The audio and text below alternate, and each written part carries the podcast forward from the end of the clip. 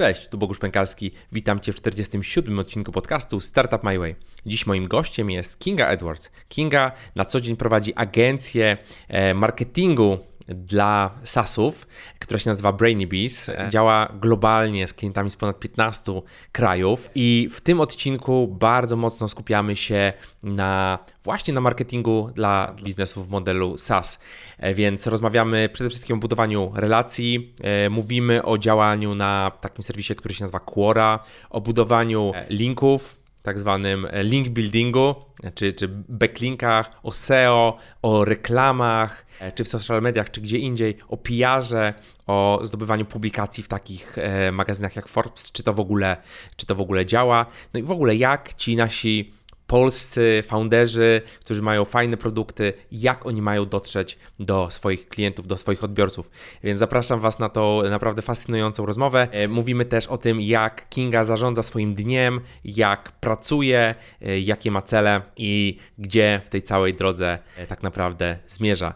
Zapraszam Was do tego naprawdę bardzo, bardzo pouczającego odcinka i mam nadzieję, że zdobędziecie trochę wiedzy i wdrożycie oczywiście e, różne e, rzeczy, o których dzisiaj mówimy w życie, tak żeby wasze produkty były jeszcze lepsze pod tym, pod tym kątem e, marketingu i dotarcia do klienta. Także nie przedłużając, przed Wami Kinga Edwards. Cześć Kinga, witam serdecznie w podcaście Startup My Way. Hej, hej. Powiedz na początek, ogólnie kim jesteś i, i czym, się, czym się zajmujesz, co cię w ogóle sprowadza tutaj, czemu, czemu my tak naprawdę rozmawiamy? E, sprowadza mnie Twoje zaproszenie, za, za, które dziękuję. E, ja nazywam się Kinga Edwards. E, jeszcze niedawno się nazywam Kinga Odziemek, więc może parę osób kojarzy mnie z, z, tego, z tego panieńskiego nazwiska. Prowadzę agencję Brainy. W sumie nie lubię nazywać tego agencją, ale let it be. Zajmujemy się content marketingiem i PR-em głównie, głównie w branży SaaS. Działamy też lekko z, z branżą IT i taką ogólno pojętą branżą B2B. SaaS jest jednak takim, takim naszym wyznacznikiem. E, w tym momencie mamy, mamy klientów z ponad 15 państw. Australia, Kanada, w Europie Słowacja czy Niemcy czy UK. E, był też Egipt czy Maroko, jest Panama, Filipiny, także, także działamy sobie w kilku strefach czasowych. I, I całkiem chyba nieźle nam to idzie.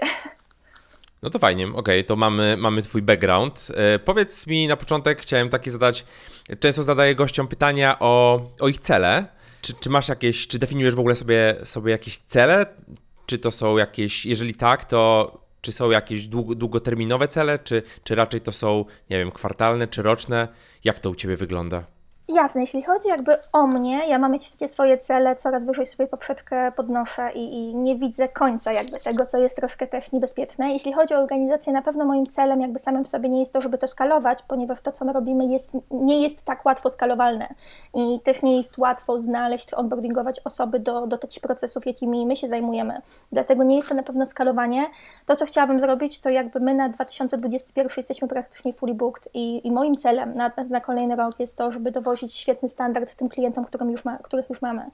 E, jeszcze lepszy standard niż, niż robimy to teraz. Nie, żeby szukać klientów, czy, czy na siłę powiększać zespół, e, tylko, tylko dostarczać jeszcze lepsze standardy w jeszcze lepszej organizacji i, i jakby tworzyć cały czas taki naprawdę fajny zespół, który y, nie był doświadczony pod kątem biznesowym, jeśli chodzi o COVID, ale na pewno jeśli mhm. chodzi o, o, jakieś kwestie, kwestie organizacyjne, e, kwestie nawet siedzenia, siedzenia w jednym biurze, czy, czy kwestie, kwestie, do których musieliśmy się bardzo szybko przy, przystosować ze względu na pandemię, typu praca zdalna, do której której, jakby, którą znałyśmy, ale no, nie była to jakby codzienna praca. Więc to jest coś, co na pewno w 2021 chciałabym się pod kątem organizacyjnym e, takimi, takimi rzeczami zająć. E, dla siebie e, mój, mój cel to może trochę odpoczynku, ale, mhm. ale, ale, ale nie jestem przekonana, że mi się to jakby uda z, z jakimś takim wrodzonym pracoholizmem, który mam. Okej, okay, a masz ale jeśli, jakieś... jeśli chodzi, wiesz co, jeśli chodzi o taką strategię na 2021, to jest mój plan właśnie na, na kolejny, kolejny tydzień. Zbieranie jakby, zbieranie wniosków, zbieranie całego takiego badania, które ja sobie robiłam wewnątrz organizacji, więc jakbyśmy porozmawiali za dwa tygodnie, pewnie miałabym trochę więcej do powiedzenia. a masz jakieś takie swoje e, prywatne w sensie takie, taką bucket listę, że na przykład, nie wiem, chciałabyś gdzieś tam, nie wiem, ponurkować w Tajlandii, albo polecieć balonem, albo w ogóle jakieś takie odjechane, odjechane pomysły?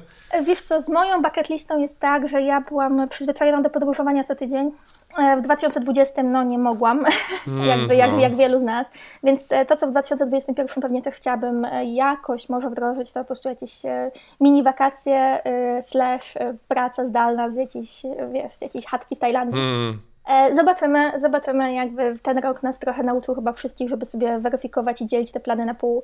Tak. Więc, e, więc jeżeli uda się gdziekolwiek polecieć, e, to, to już będzie dla mnie coś. I, i, ale wiem, wiem też, że na pewno będę musiała z tego miejsca pracować. To nie wyobrażam sobie, żeby było, żeby było inaczej. Zawsze komputer, połączenie Wi-Fi albo jakaś karta lokalna i, i jakby praca. Jeszcze nie jestem na tym etapie, żeby się odciąć zupełnie od pracy. Może kiedyś, może kiedyś. Tak, tak, to się, to się zmienia, to się też, też, też zmienia. E, widać po e, różnych przedsiębiorcach, którzy nagle, nagle sprzedają firmę i w ogóle gdzieś wyjeżdżają, ale i tak wracają. I tak wracają po tych miesiącu, trzech miesiącach, roku. Wszyscy, wszyscy wracają. Właśnie czytam teraz taką książkę, tak jak rozmawialiśmy przed, e, przed nagraniem o, o Spotify'u i tam jedna z osób, które, która dołącza do do Spotify'a już jako multimilioner po prostu po sprzedaniu pierwszego, pierwszego startupu. No i jakby twórc, founder, e, Daniel, e, founder Spotify'a pyta się go, czy już ma depresję, czy już kupił sportowe auto. Jeżeli tak, to, to pewnie za tydzień mu się znudzi. Dawaj dołączaj do projektu, bo, bo długo tak nie pociągniesz. Tak, że no, tak, tak to... To, to, jest, to, to jest prawda. No, fajnie sobie jakby od tej pracy odpocząć, ale ja mam to do siebie, że zatęsknię. W pewnym momencie zatęsknię, jak już mam sobotę niepracującą, ja już w niedzielę jakby się budzę pełna energii, już chcę coś zrobić. Tym bardziej, że w niedzielę jakby pracujemy ze względu na specyfikę pracy z firmami z Izraela, okay. które nie pracują w piątek, pracują w niedzielę, więc jest, jest troszkę inne. Ostatnio dzieliłaś się swoim planem dnia i bardzo, bardzo mnie to zainteresowało. Jakbyś mogła podzielić się tym planem swoim, jak ten twój dzień wygląda. Myślę, że naszych słuchaczy też to może zainteresować. Wiesz co, no to jest, to jest dzień pracoholika, więc nie wiem w sumie, czy to jest coś do, do polecenia. E, bo nie ma za bardzo czasu na, na work-life balance. Mam takie cztery segmenty w ciągu dnia. E, cztery segmenty pracy. E, jest to praca głęboka w dwóch segmentach i praca taka standardowa, powiedzmy codziennie, codzienna w, w, w dwóch segmentach. Tylko zaczynam pracę o 5, kończę około 23 z, z przerwami godzinnymi między segmentami. Praca głęboka to, to praca, w której właściwie jestem offline. To znaczy, jeżeli napiszecie do mnie w mediach społecznościowych, E, ja, wam, ja nie odpiszę, jakby ja się w media społecznościowe wtedy nie zagłębiam. E, e, na początku dnia od tak 5, 5.30 robię właśnie rzeczy kwestii, w kwestii pracy głębokiej, czyli jakieś pisanie dłuższych form. Głównie, głównie jest to pisanie, żeby się skupić, odciąć od wszystkiego. E, potem od 10, czyli w środku dnia 10, 10.15 mam taki sektor pracy, mm, pracy standardowej, czyli maile, ktokolwiek chce się ze mną dzwonić, o czymś porozmawiać, nie ma kłopotu, jakby to, to jest ten, ten najlepszy jakby segment, żeby się ze mną skontaktować. Potem jest znowu jakby praca głęboka, czyli znowu mam jakieś pisanie akurat tematów, które na przykład zeszły w ciągu danego dnia lub e, muszę tylko na przykład dealować z, z jednym podmiotem z zagranicy, więc to jest jakiś taki segment dla nich. A to jest I pisanie, potem... czekaj, takie pytanie, pytanie dodatkowe, to jest pisanie kontentu dla Twoich klientów? Czy to tak, jest pisanie tak, maili, czy co to wiesz jest? co, to jest, nie, nie, nie, to jest pisanie akurat Książek jakieś, popularno-naukowych? Nie, to, to ten, nie, nie ten etap, nie ten okay. etap. Jakby my, my ja preferuję pracę dla klientów niż na mój jakiś personal branding, więc później mamy znowu tą pracę głęboką, a kończę dzień pracą standardową, czyli znowu jakieś maile, jakieś mniejsze nawet rzeczy, które czasami można zrobić tak przysłowiowo, nie wiem, do Netflixa.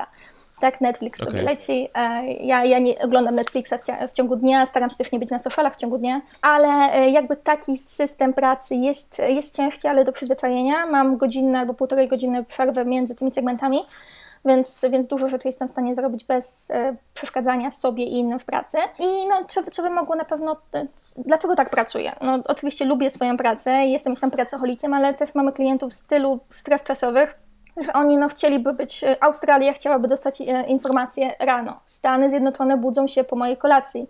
Tak, mm. więc, e, więc e, jakby ciężko, wiadomo, że oni też są, oni też wiedzą w jakiej strefie czasowej my działamy, więc, więc to nie jest tak, że tego kontaktu potrzebują codziennie. No ale dobrze jakby, dobrze być wtedy gdzieś tam w otchłani dla nich e, i czekać na jakieś tam informacje, czy coś z nimi ustalić, e, nie na, na zasadzie asynchronicznej komunikacji, tylko właśnie w tym samym momencie i, i bardzo, bardzo fajnie nam to działa. Z tym, że no nie polecę tego e, nikomu, bo Chyba, że jesteście super pracocholikami i, jakby lubicie, lubicie swoją pracę, ale na dobrą sprawę pracujecie im dwie godziny dziennie, bo macie dużo rozpraszaczy, no to taka, ta, ułożenie tego w taką rutynę myślę, że może być pomocne.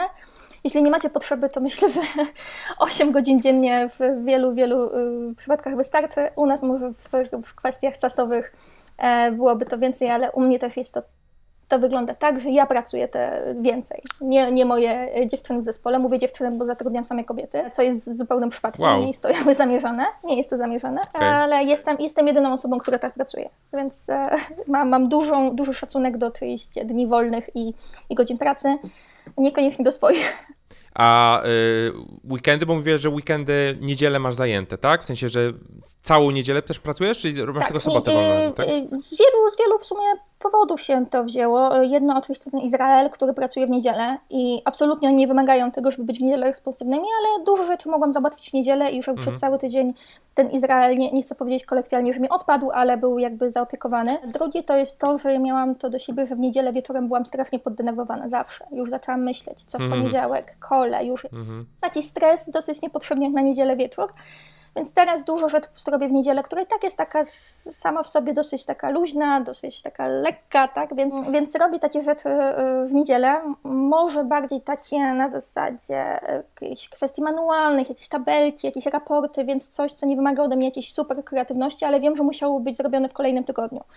I wtedy mam więcej, więcej, rzeczy, więcej czasu na rzeczy, które wpadną mi w ciągu tygodnia i, i jakby nie zaburza mi to y, z mojego, mojego takiego przepływu pracy w ciągu tego tygodnia poniedziałek, piątek. Znowu piątki mam trochę luźniejsze, w piątki mam dwa segmenty pracy, nie cztery. Trochę sobie jakby odbijam cały, odbijam cały tydzień, no i też jakby w naszej, w naszej branży niewiele rzeczy rzeczywiście wybucha o 17 w piątek. Zazwyczaj nasi klienci w piątki już tak, tak nie pracują, pracują na pół gwizdka do 14, więc, e, więc te piątki są są troszkę luźniejsze. A się rozgadałam. A ile osób, ile osób masz w zespole teraz? E, w tym momencie, jeśli chodzi o osoby zatrudnione na stałe Brainibis i podwykonawców, jest to 10 osób.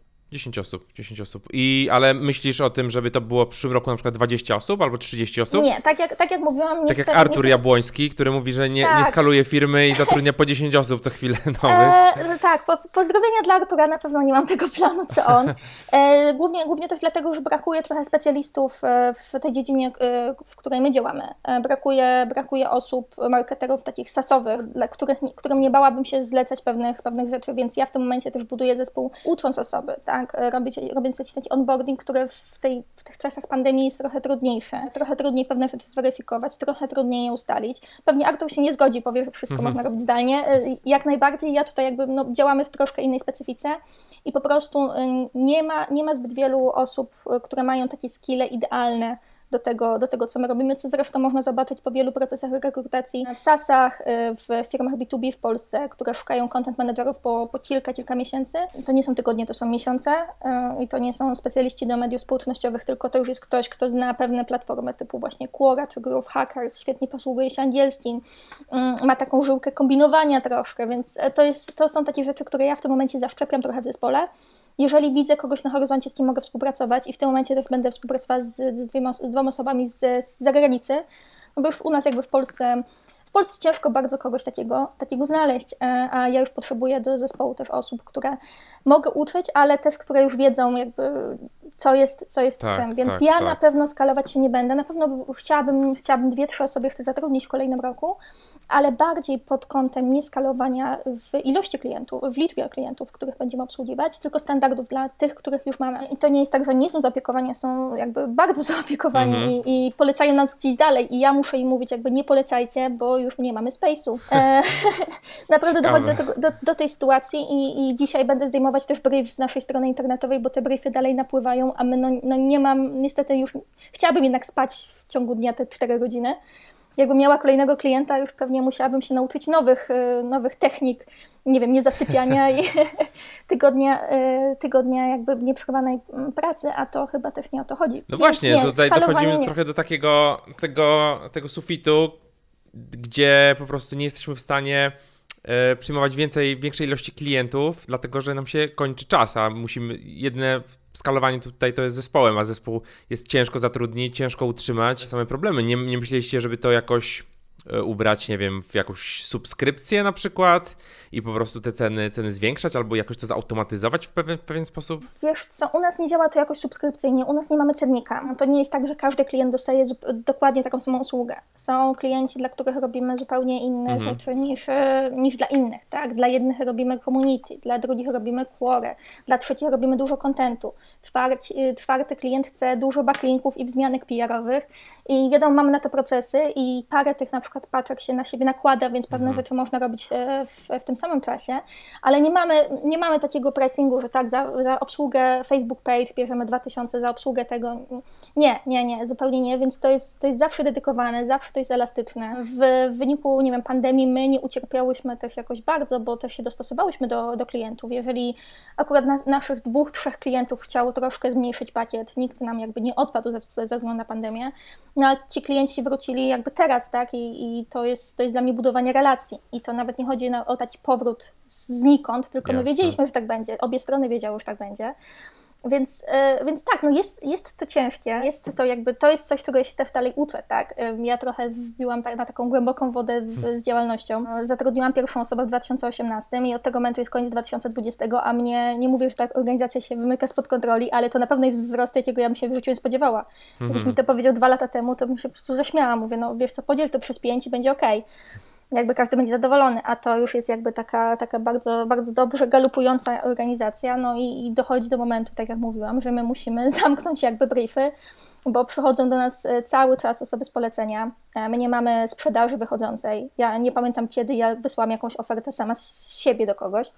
Więc to wszystko przychodzi z rekomendacji, ale, ale ja chcę za, jakby te standardy jakości zachować u mnie. Wiem, że jakbym nagle wzięła sobie 5 osób w miesiąc, i powiedziała, a zróbcie jakby to, tu są zadania, to jest coś tam na Asanie, wam dam, róbcie, no to, to, to byłaby katastrofa, więc na ten moment wolę robić sama dużo i być może jak się sytuacja tutaj epidemiologiczna trochę, us, trochę uspokoi, to, to zatrudnić osoby, jakby z tymi osobami się spotkać, zrobić taki porządny onboarding, tak jak ja lubię, też poznać, czy będziemy dobrym fitem dla siebie.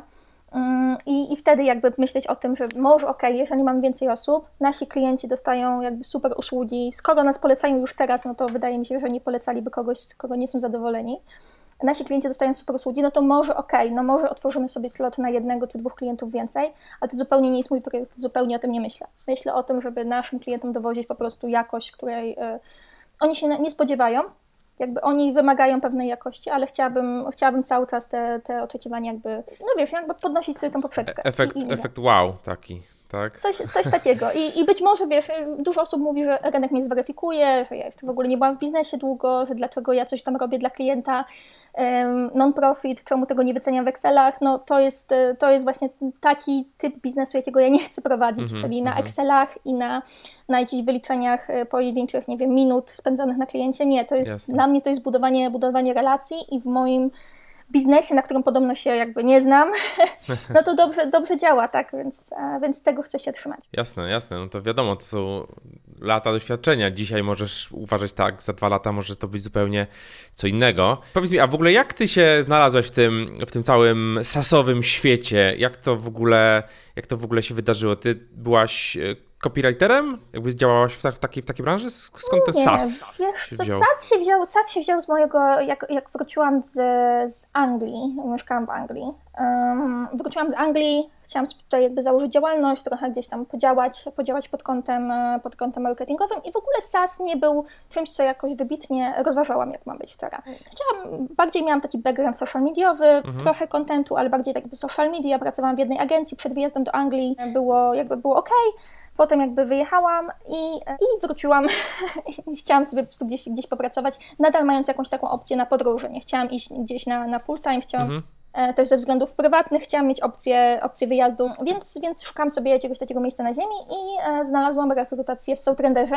Nie wiem, czy Janek Zając, czy ktokolwiek z Soutrendera będzie to oglądał, jeśli tak, to, to pozdrowienia i nadal o Was myślę bardzo ciepło. Ich oznaczymy, jak będziemy wrzucać, to, to będą musieli obejrzeć. O, o, o. Nie, growth więc, hacking po polsku. Tak, growth, tak, tak, oznaczenia, słuchaj, zasięg się będzie zgadzał.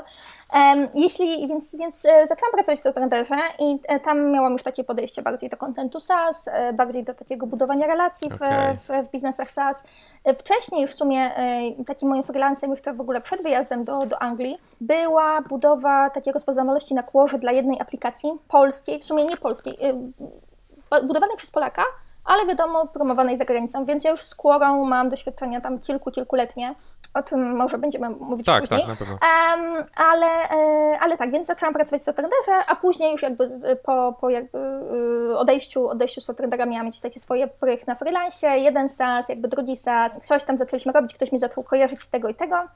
No i doszłam do momentu w, w sierpniu 2018, ok, no nie pociągnę tego sama.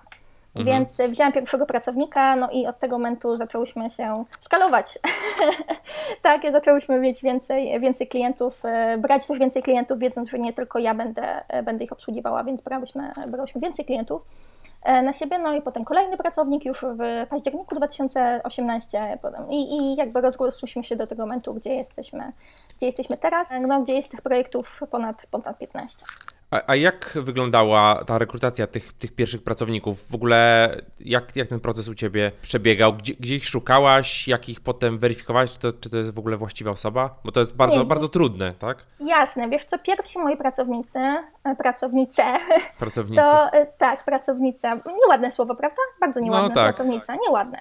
Um, więc, e, więc ja ich miałam albo z polecenia, albo pracowałam z nimi przy projektach wcześniej więc wiedziałam, jaki mają styl pracy, albo z kim studiowałam, więc wiedziałam, że ta osoba jest jakaś taka hardworking, że ma dyscyplinę, że jest zorganizowana, e, więc, więc brałam osoby bardziej z polecenia.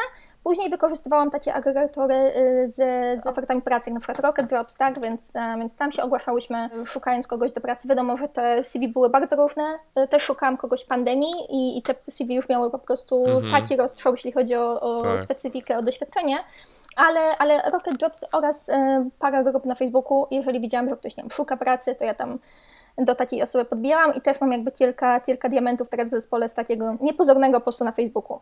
Więc, e, więc nie mam gdzieś szeroko zakrojonej rekrutacji. E, nie mam czegoś takiego, że po naszej rozmowie teraz ja gdzieś wejdę i sobie puszczę ofertę pracy, bo, bo rzeczywiście nie potrzebujemy osób do, do pracy. Nie, to jest jakby u nas taki bardzo, um, bardzo przemyślany mhm. model i w tym momencie ja wolę się odezwać do kogoś, kto być może robi jakieś rzeczy na freelance i zapytać, czy miałby space na coś więcej, niż angażować się w e, rekrutację kolejnej osoby do zespołu, nie, nie wiedząc, czy to będzie dobry fit, mm, mhm, nie mhm. wiedząc, czy ona coś takiego będzie umiała zrobić, bo to, tak jak mówiłam, to nie jest przejście, to jest agencji, jednej agencji social media do drugiej agencji social media. Robimy coś, coś bardzo, bardzo specyficznego. Załóżmy, że przychodzi nowy klient, jeszcze, jeszcze mieliście, mieliście czas i, i, i zasoby, przychodzi nowy klient, SaaS. Na co patrzysz w pierwszej kolejności? Jak układasz tą, tą strategię? Co w ogóle dla tego klienta będziecie robić? Jak, jak można mu pomóc? Załóżmy, jest to ktoś, kto sobie de facto nie radzi z marketingiem, tak? No taka osoba przychodzi do Was, żebyś, żebyście po prostu jej pomogli. Pewnie.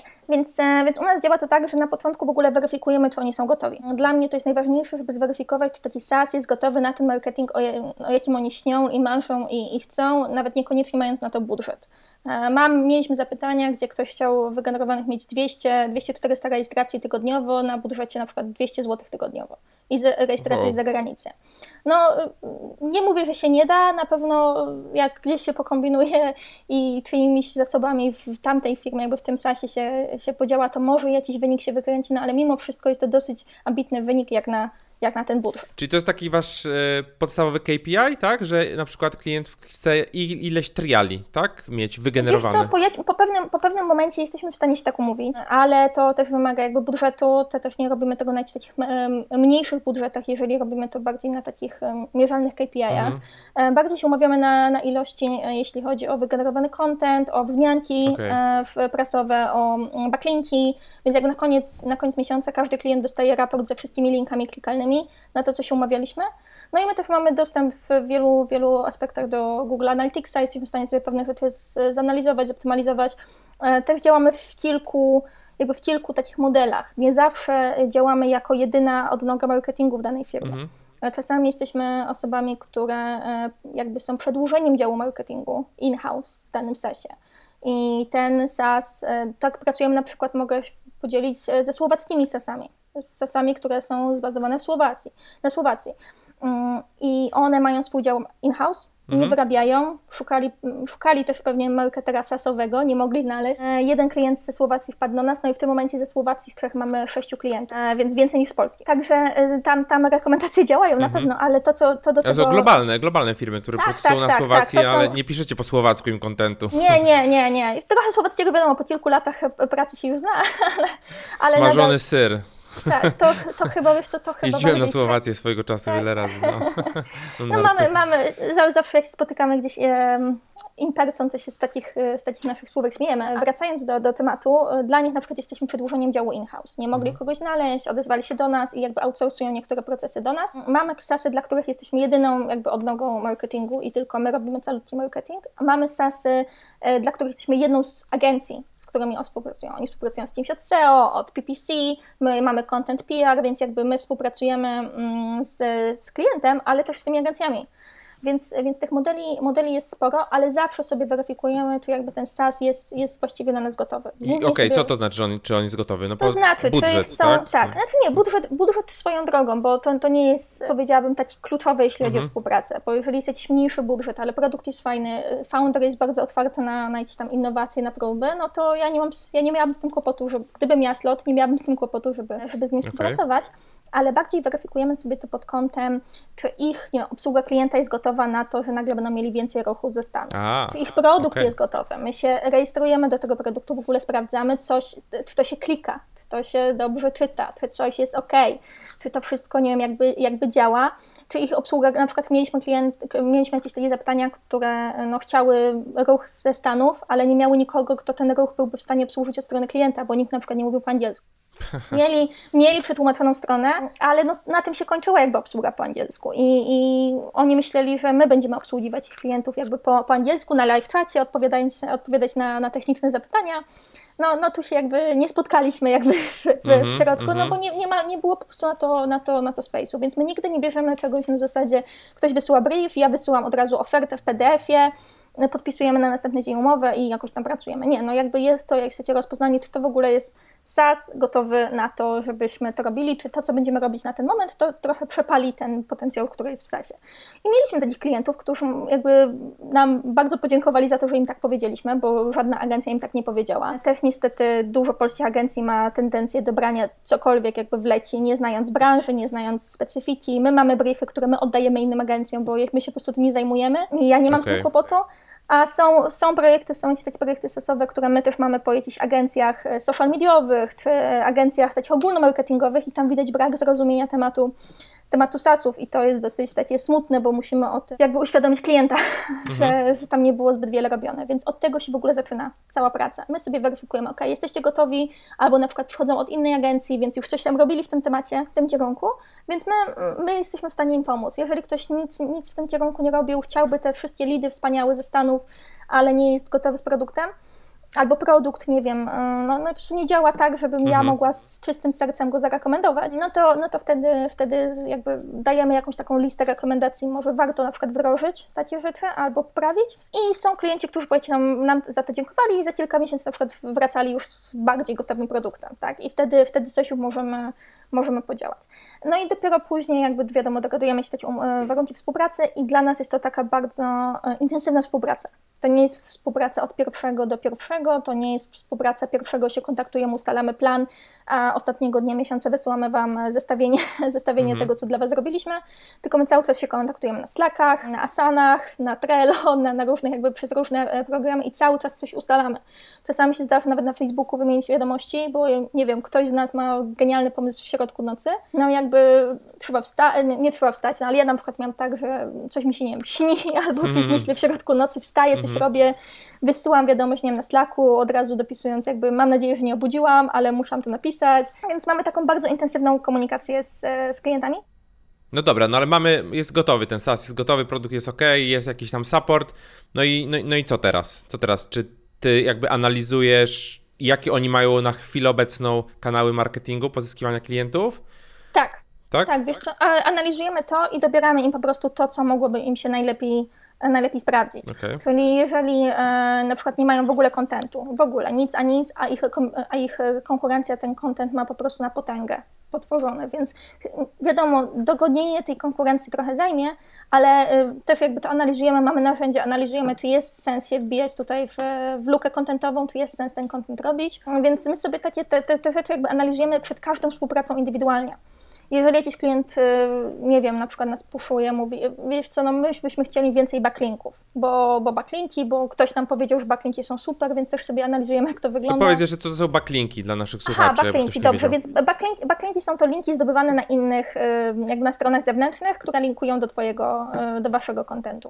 Więc to jest coś, co, czym my się też jakby zajmujemy i co staje się coraz bardziej jakby taką moją domeną i pewnie, wracając do tych celi na, 20, na 2021, to pewnie to jest jeszcze bardziej większy, większy rozwój w SEO mój, co też jakby wyszło po drodze e, prowadzenia e, działalności. Ale e, więc, więc mamy też tak, mamy z klientami bardzo, bardzo różne ustawienia, bardzo różne ustalenia. Oni potrafią nawet z miesiąca na miesiąc coś lekko zmienić, typu dobra, kontentu mamy dużo, nie wiem, jest zakolejkowany, my się nie wyrabiamy, żeby go wstawiać, więc teraz może w tym miesiącu lekko podmieńmy to na to. I ja nie mam z tym kłopotu, jeżeli to nie jest zmiana o, o 180 stopni, no to nie mam kłopotu, żeby jakby zaadaptować to do naszych planów ale z każdym klientem jest to, jest to współpraca troszkę inna, też ze względu na te modele, o których mówiłam. Czyli jesteśmy in-house'em i już mamy na przykład strategię, którą ktoś musi jakby wyegzekwować. Zawsze jakby do tej strategii będą Będą jakieś zmiany. Na pewno będę chciała ją modyfikować i też nie jestem taką osobą, która wszystko po prostu weźmie, a jasne, no to zrobimy tak jak chcecie. Tylko jeżeli mam gdzieś, gdzieś jakąś nie wiem, obawę, coś z doświadczenia, jakiś taki insight, zawsze się jakby tym podzielę, e, tym się, tym się nie, tego się nie boję jakby robić, ale ze względu na te modele, w których pracujemy, jest to, no i wygląda, wygląda to, to bardzo różnie ze względu na, na firmę. Jeżeli jesteśmy same działem marketingu, robimy jakby od zera, jeżeli mhm. przyjmujemy po kimś, no to weryfikujemy, co oni zrobili i staramy się jakby wdrażać to, co ma sens. Jeżeli z kimś już pracujemy, no to oni już mają jakąś taką strategię, do której my się musimy trochę zaadaptować, lekko może zmodyfikować w niektórych obszarach, ale, ale tak. E, okej, okay. chciałem podrążyć trochę ten, ten content. E, dobra, to zaczynamy, zaczynamy budować content. Mówisz, że macie jakieś narzędzia, które w ogóle weryfikują, czy to ma sens. Jak możesz zdradzić coś, coś więcej, to, to, to, to pierwsza rzecz. A druga rzecz, E, jaki jest cel w ogóle e, takiego kontentu? Czy tam wstawiamy, nie wiem, jakiś call to action, załóż trial? W ogóle jak ten content ma, ma być powiązany z produktem? Czy są jakieś, jakieś dobre praktyki? Wiesz co, no i to ta, na, nadal jest to przypadek indywidualny z contentem, mhm. E, ale jeśli chodzi o narzędzia, na pewno używamy Ahrefsa, na pewno używamy Phrase, na pewno też mamy Surfer SEO w, tutaj w, w backlogu naszych narzędzi. E, mamy też inne takich mniejszych narzędzi, które nam, e, nam badają też kwestie, kwestie słów kluczowych, czy e, też bazujemy na brandbookach, na tone of voice danej, danej marki. Jedni chcą się komunikować w, w dany taki luźny sposób, jedni chcą jednak to zrobić bardzo, bardziej technicznie, mhm. więc to jest, to jest dosyć, dosyć powiedziałabym indywidualne podejście do każdego, każdego takiego planu kontentowego. A jeśli chodzi o cele kontentu, oczywiście no, pierwsze co się jawi, jeżeli myślisz content SaaS, no to jakiś tam content o, o danej branży, może nawet nie, nie tyle produktowy, to nie wiem, o danej branży, jakimś zagadnieniu problemu klienta, jest takie solution aware albo product aware, mhm. coś w ten deseń. No i gdzieś tam dasz sobie um, call to action, no ale to jest takie, nie powiedziałabym przestarzałe, no ale dosyć znane, tak? E, content tak. Może, może naprawdę tutaj e, pomóc w większej liczbie zadań, tasków i, i jakichś takich KPI w firmie niż tylko ściągnięcie ruchu na stronę i triale. Mamy klientów, dla których robimy content, które, który, oni potem sobie wysyłają w domu w mailingach, albo ich sprzedawcy też używają tego kontentu jako jakiś taki wabik na, na klientów w ich outreachu. Czyli jeżeli mamy na przykład content 7 powodów, dla jakich warto używać tego i tego, mhm wysyłają to. Robimy nie tylko content na bloga, robimy na przykład comparison pages, czyli porównujemy dane narzędzie do innego. I to też jest jakby świetnym jakimś takim magnetem na stronie, ale może być wykorzystywane, wykorzystywane przez sprzedawców, może być wykorzystywane przez jakichś community managerów, którzy widzą pewne wzmianki w mediach społecznościowych i mogą podesłać takie porównanie od razu. Mieliśmy też przypadek, kiedy robiliśmy trochę kontentu dla akurat Software House'u i z tego Software House'u pytaliśmy o, y, y, chcieliśmy kilka cytatów y, programistów do tego, do tego blogpostu. I okazało się, że ci programiści byli jakby tak zajawieni tym, mhm. że ktoś ich zapytał o zdanie. nie, nie pamiętam dokładnie tytułu, coś było o rozwoju, rozwoju jakiegoś języka programowania, mhm. że rozwiązaliśmy inny problem naszego klienta, czyli rekrutację. I oni z tego postu dwie osoby z tego postu z zagranicy z nimi zaczęły współpracować, gdzie oni tutaj przez kilka miesięcy prowadzili nie, nieudaną rekrutację, a tutaj jakby, wiesz, jest taki klik, ktoś, ktoś dał bardzo fajną wypowiedź do, do artykułu, spodobała się też osobom z, ze strony klienta. Tej osobie spodobało się znowu, że um, dała tę, tę wypowiedź do artykułu, co, co dało jej stać, ok, ale fajna firma, w ogóle pytają mnie o zdanie i mogłem się wypowiedzieć na jakimś tam blogu. No i do dzisiaj wiem, że ze sobą pracują, więc, e, więc, więc myślę, że to jest też jakiś taki taki cel kontentu, którego być może na samym początku sobie, y, sobie nie wiem, nie zakładasz, ale on może ci jakby takie rzeczy też dowieść po, po pewnym czasie. Do, mo, mogą to być takie side effects, tak? Mhm, Ktoś się może zarejestrować, ale też jakby zwrócić uwagę na to, na jakieś kwestie employer brandingowe, na rekrutację, na jakąś kulturę firmy. E, okej, okay, to taki case e, trochę, prywat, trochę prywatny. E, w jednym moim sasie mamy bardzo dużo fajnego kontentu, tak, dla agentów ubezpieczeniowych. Mamy copywritera, który, który się tym copywriterkę Agnieszkę, która pisze po prostu cztery wpisy, bardzo fajne, bezpośrednio pod agentów. Wysyłamy też mailingi, tylko generalnie rzecz biorąc nie promujemy tego, tego kontentu. Znaczy ja tam teraz nie, nie działam aktywnie, ale jakie byś miała wskazówki, mamy content bardzo fajny, e, ale nikt na niego nie wchodzi, tak? Czyli nikt de facto nie dociera do tego call to action, po prostu yy, nie promujemy tego. Czy co możemy z tym contentem zrobić? Poza wrzuceniem na Facebooka, który kliknie, wiesz, dwie osoby. Jasne. Um, więc jakby content is king i dalej bym powiedział, mm -hmm. że jakby w kontencie, w kontencie jest duża, duża siła, ale to dystrybucja jest tą queen, tak? Mm. Um, I um, to, jaki błąd popełniają sasy, to jest dystrybuowanie tylko właśnie na Facebooku, tak? A udostępnienie, no mam ten wpis, no udostępnię no, na Facebooku, może nie wiem, na Twitterze, jakiś, jakiś tam, tam hashtag, może na LinkedInie, może nie wiem, ta kopia nasza udostępni tak samo, no, no takie jest troszkę e, nieprocesowe e, podejście do dystrybucji kontentu. No gdzieś się, gdzieś się rzuci, no masz chwilę, żeby rzucić, a no dobra, no rzucę. Tak, gdzie, tak. Mm, gdzie my na przykład u nas mamy całą siatkę dystrybucji dla SaaSów właśnie działających za granicą i gdzie na tej siatce dystrybucji jest prawie 30 mediów, gdzie my takie rzeczy rzucamy. I są to sociale naszych klientów, ale sociale to są w wielu, wielu przypadkach to jest taki kanał dodatkowy, to nie mhm. jest jakby ten core dystrybucji ale dystrybuujemy to na e, takich agregatorach jak np. Growth Hackers, na Quorze, dogadujemy się z naszą siecią, żeby oni na przykład też taki, taki content poszerowali i ma mieć takie no, dogadane powiedzmy swoje, swoje, swój network, że my jesteśmy w stanie się też tym wesprzeć. Załatwiamy ewentualnie jakiś mailing, ktoś ma mailing, wymieniamy się, my damy i link do, do w naszym mailingu, ktoś da link w, w ich mailingu, więc mamy całą, całą taką siatkę dystrybucji i u nas, e, u nas też e, dystrybucja to jest jedna kwestia, ale drugą rzeczą, która u nas bardzo dobrze działa dla klientów, jest ten repurposing, czyli to, co my z tym kontentem robimy dalej. To nie jest, to, to byłoby, byłoby trochę głupie spędzić nad e, tworzeniem kontentu długie dni, długie godziny i, i żeby nikt na ten kontent nie wchodził, ale my też robimy e, dla, dla zagranicznych sasów, ze względu na to, że mamy mnogość, mnogość kanałów, gdzie, gdzie możemy to promować, robimy inne formy, czyli robimy na przykład sneak peeki na LinkedInie które jakby zajawiają temat artykułu mhm. i odnoszą, jakby jest link, jest e, button na dole, przeczytaj więcej, tak? Button, no, odnośnik.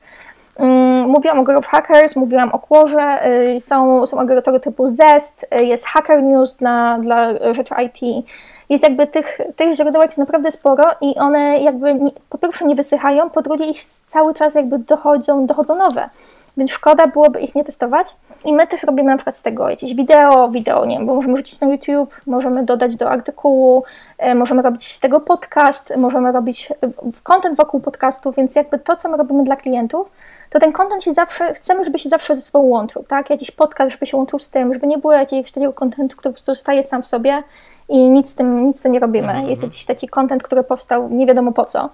E, no nie, no zawsze jest jakiś taki cel, cel odgórny e, tego kontentu i żeby on się łączył z innymi treściami na stronie i z tym, co też robi, robi firma. Okej, okay, okej, okay. no to mamy, mamy jakiś... E... Dystrybucja i tak, repurposing, recycling a, a reklamy? treści. Reklamy też na... No i teraz jakby e, wiele, wiele osób się ze mną nie zgodzi, też Twoich byłych gości. Według mnie reklamy na, w social media mają sens tylko dla SaaSów, które działają praktycznie w social media. Czyli jeżeli mhm. mamy narzędzie do obsługi mediów społecznościowych i promujemy je na Facebooku, no to jakby jesteśmy w stanie sobie to stargetować nie wiem, dla osoby, które e, zarządzają stronami na Facebooku. Jeśli chodzi o inne sasy, no jest to, jest to duży jakby zlepek e, losowości. Są, oczywiście są jakieś takie branże, nie wiem, około marketingowe, tak, ale jeżeli mamy coś e, związanego bardzo na przykład z customer service, no to jest już tutaj, jeśli chodzi o płatne reklamy, nie wiem, na Facebooku, na LinkedInie, no to jest to duża, duża losowość, kto na to kliknie. A dlatego takie, takie sasy, e, sasy, nie wiem, bardziej niszowe, myślę, że grupy na Facebooku są, są tutaj lepszym agregatorem e, jakichś takich ofert, możliwości współpracy, znalezienia klientów raczej nie płatne reklamy. Jeśli chodzi o płatne reklamy, my mamy dobre doświadczenia z reklamami na Kłorze. Hmm. Całkiem, całkiem fajne doświadczenia z działaniem na Kłorze i z reklamami płatnymi na Kłorze, ale nadal nie jest to tam taki poziom targetowania e, jak na przykład na Facebooku, więc to nadal też ma jakąś tam cząstkę losowości, aczkolwiek da się na przykład targetować reklamy na dane pytania i zagadnienia i te, te kliki mogą być bardziej, bardziej wartościowe.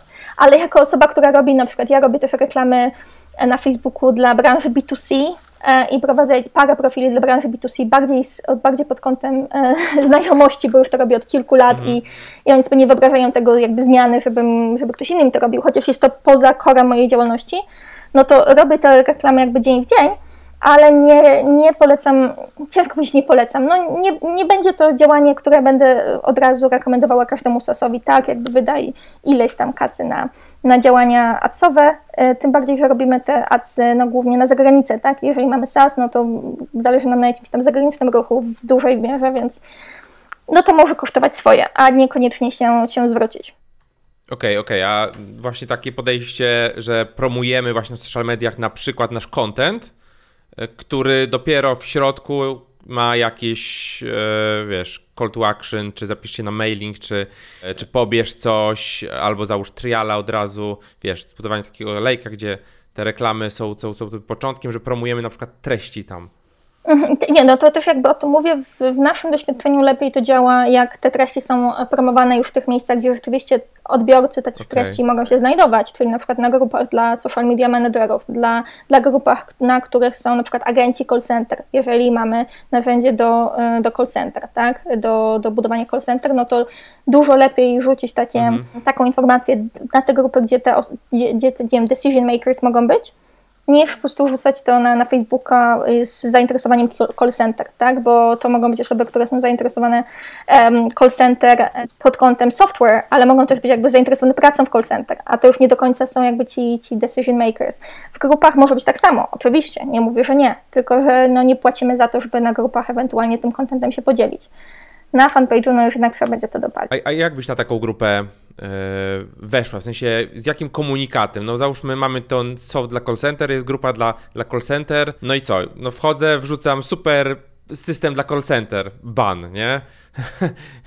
nie, nie, jakieś... nie, nie, absolutnie nie. To, to, to, jest, y, to też nie jest kwestia zapisania się do grupy i od razu rzucania komunikatu o tym. No nie, no w tej grupie trzeba trochę pobyć, e, zobaczyć jak oni się komunikują, jakiego, jakiego y, typu content jest tam udostępniany i dopiero jak rzeczywiście jest coś, co mogłoby im pomóc, czyli na przykład, nie wiem, pięć trików na zwiększenie produktywności w call center, tak? Czy nie wiem, zobacz, jakie, nie wiem, 20 wyrażeń musisz używać w swoim call center tak, y, żeby, nie wiem, świetnie budować relacje z klientami. Oczywiście teraz wymyślam, mhm, nie, wymyślam call center, wymyślam to, więc to nie jest tak, że mam tutaj skrypt cały, ale, ale to jest kwestia, kwestia poznania grupy i dopiero, nie wiem, po jakimś czasie można się czymś podzielić. Są grupy, w których jestem i niczym się jeszcze nie podzieliłam, bo uważam, że y, mimo tego, że działam wokół tych tematów, no to jeszcze nie mam na przykład czegoś, co mogłabym dla nich zrobić, a też nie będę tworzyła kontentu dla jednej grupy na Facebooku.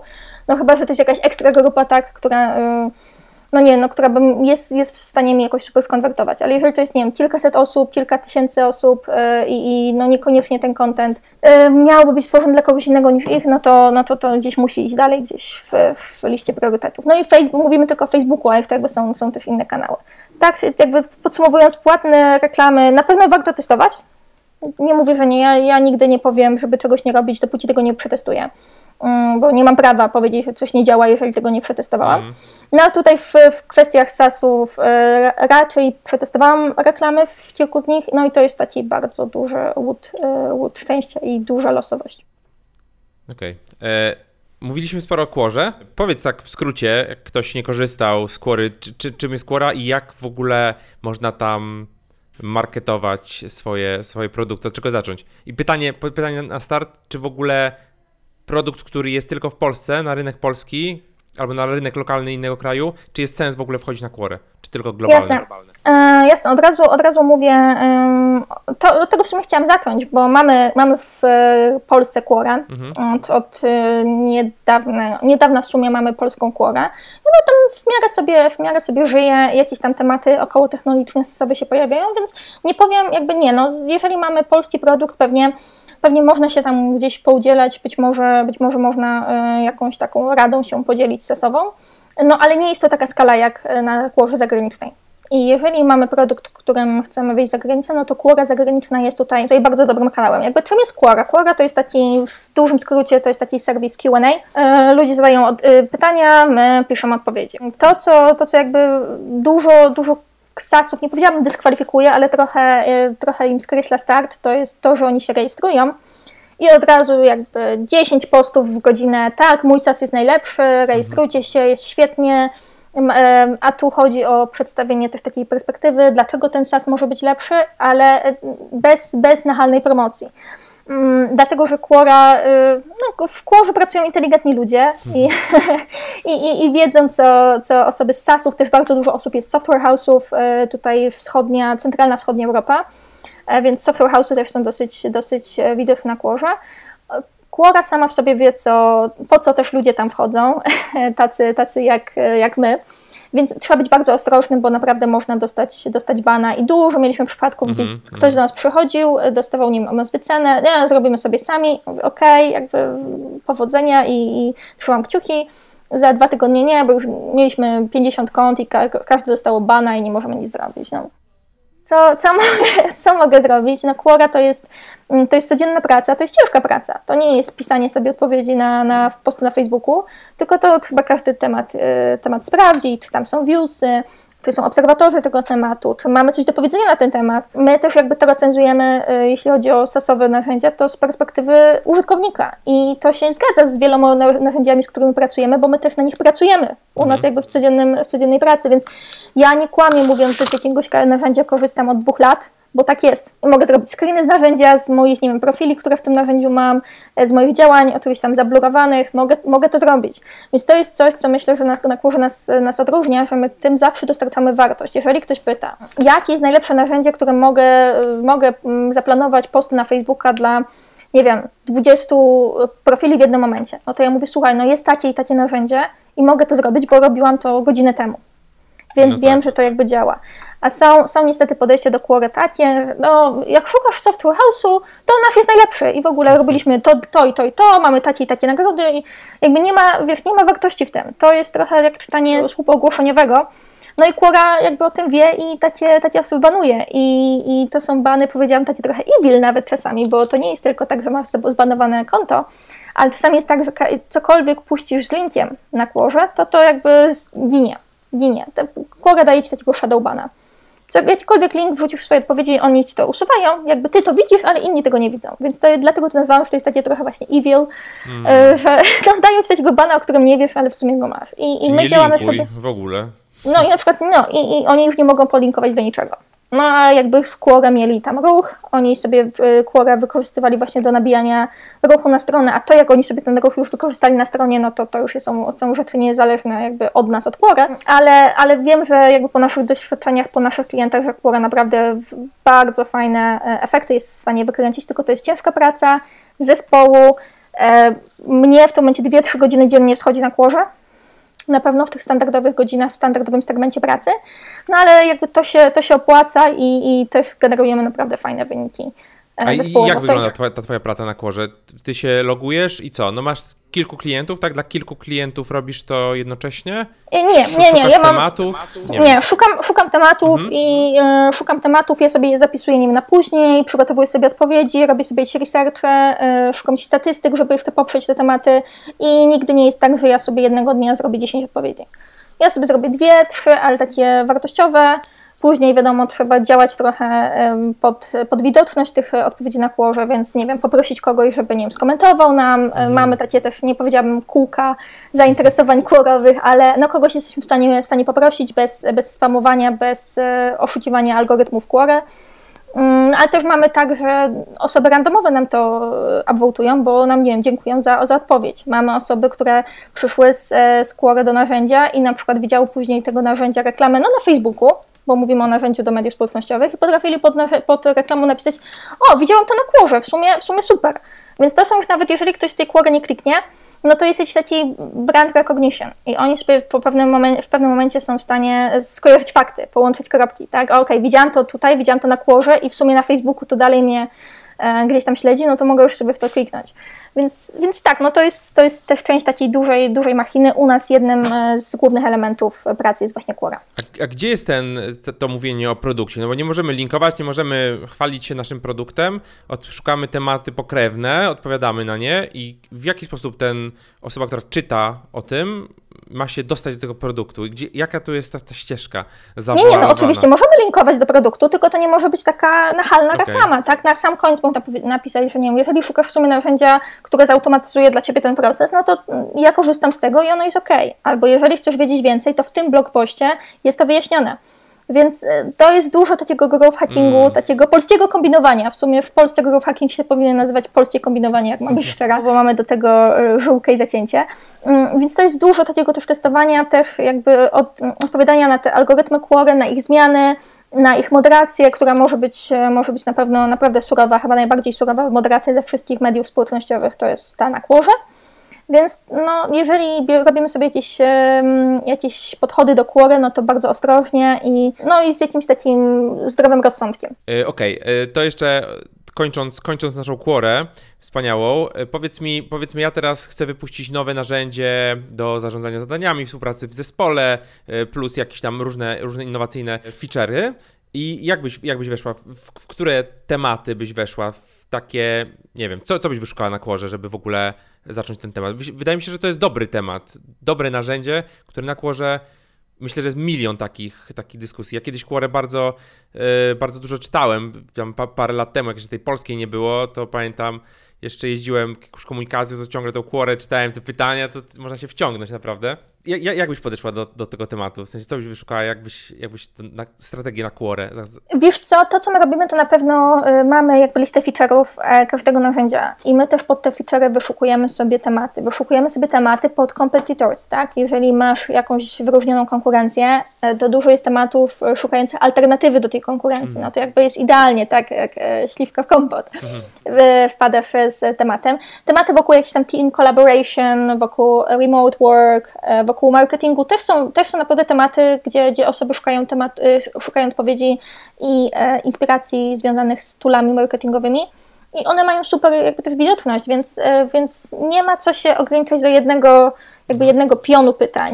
E, nie wiem, moje narzędzie to jest alternatywa powiedzmy do HubSpota, no to już tylko biorę HubSpota, bo nic więcej, no HubSpot jest, e, HubSpot rządzi i HubSpot to jest jedyna moja grupa docelowa. No nie, to jest naturalny proces na kłożu, że te, te jakby tematy, te gałęzie tematów się będą rozwarstwiać, będą się rozszerzać, bo w końcu Ci braknie pytań na odpowiedź, do odpowiedzi, tak?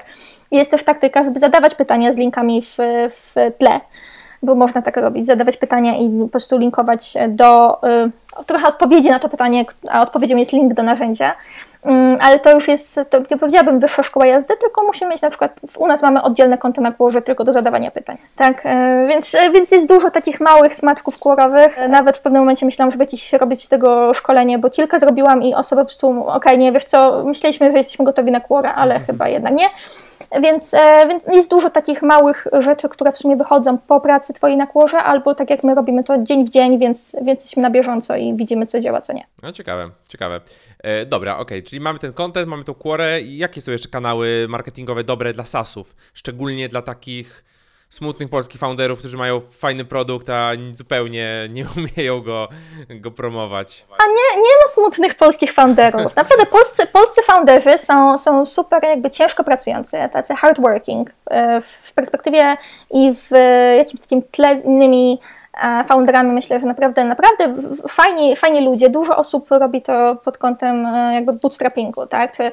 Mm, nie mają inwestorów, nie chcą mieć inwestorów, są sami jakby jedno, jednoosobową maszyną, która robi to, koduje, jak czegoś nie umie, to się, to się tego uczy, tak? I nie, nie, nie zatrudnia sobie kogoś, więc nie ma smutnych polskich founderów. Są bardzo, bardzo fajni, otwarci founderzy. Mm, są to, smutni, na... bo nie mają klientów, mają super A, produkty. na tej zasadzie. Tak, tak, są smutni.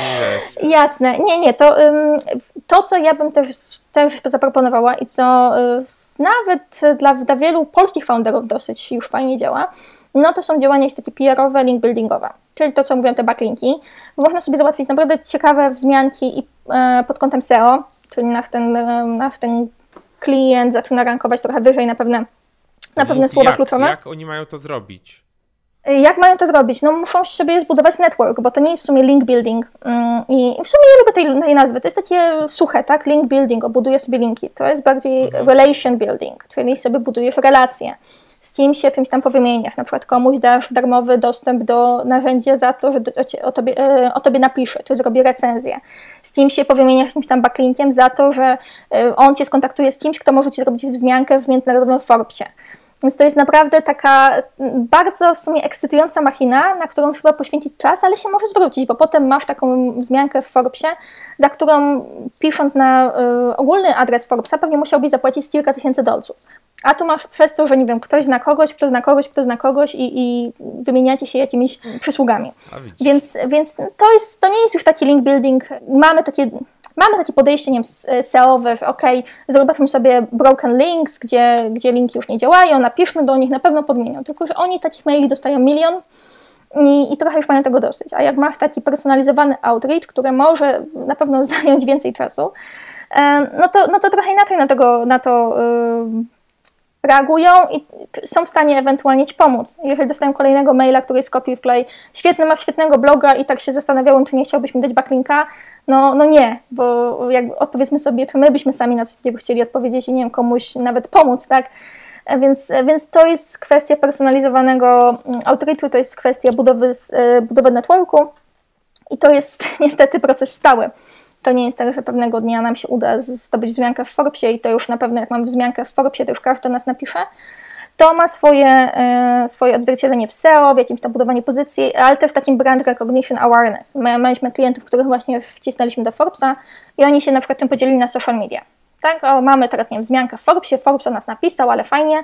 No i oni na przykład z tego mieli tam ruch, tak? E, ktoś zobaczył, ok, no jak jeżeli to narzędzie było opisane w Forbesie, no to wow, Forbes chyba nie napisał o byle jakim narzędziu. Tak, więc, tak. więc dużo jest takich jakby naczyń połączonych w tym procesie i na pewno powiedziałabym, żeby tego nie, nie zaniedbać. Mamy na przykład, nie wiem, z polskiej sceny SaaS, mamy na przykład Michała Sadowskiego, tak?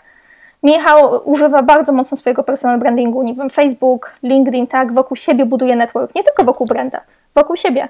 I to też jakby działa i oddziałuje na to, co się, e, co się dzieje w brandzie. E, nie wiem, czy Michał robi jakieś badania na zasadzie, ile osób z jego, z jego prywatnego profilu na tego branda przychodzi i chyba nie za bardzo można to mierzyć. Mm, ale... Po e, ilości reakcji, gdzie dochodzą tak, do ale to jest, na przykład...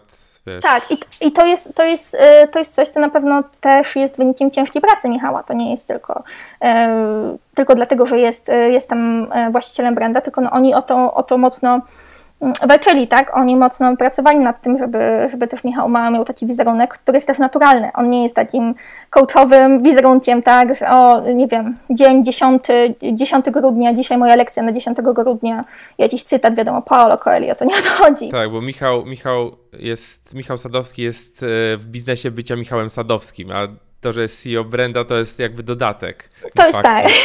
Jakby wyszedł z nowym jest... produktem, to ludzie, jego brand dalej wydziałał, nie? Jego marka osobista.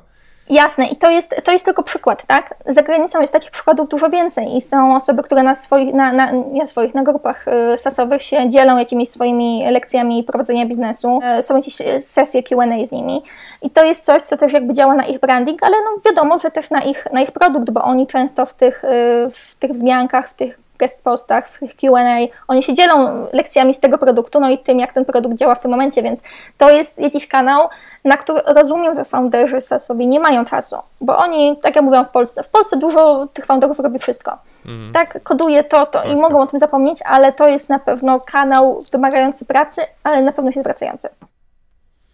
No właśnie, czyli w zasadzie co, otwieramy Excela, robimy długą, długą listę osób gdzieś powiązanych z naszym produktem, z naszą branżą i zaczynamy budować po prostu z nimi relacje, czy to, nie wiem, napisać maila, wiadomość, jakiegoś live'a zrobić wspólnego, e, podcast nagrać.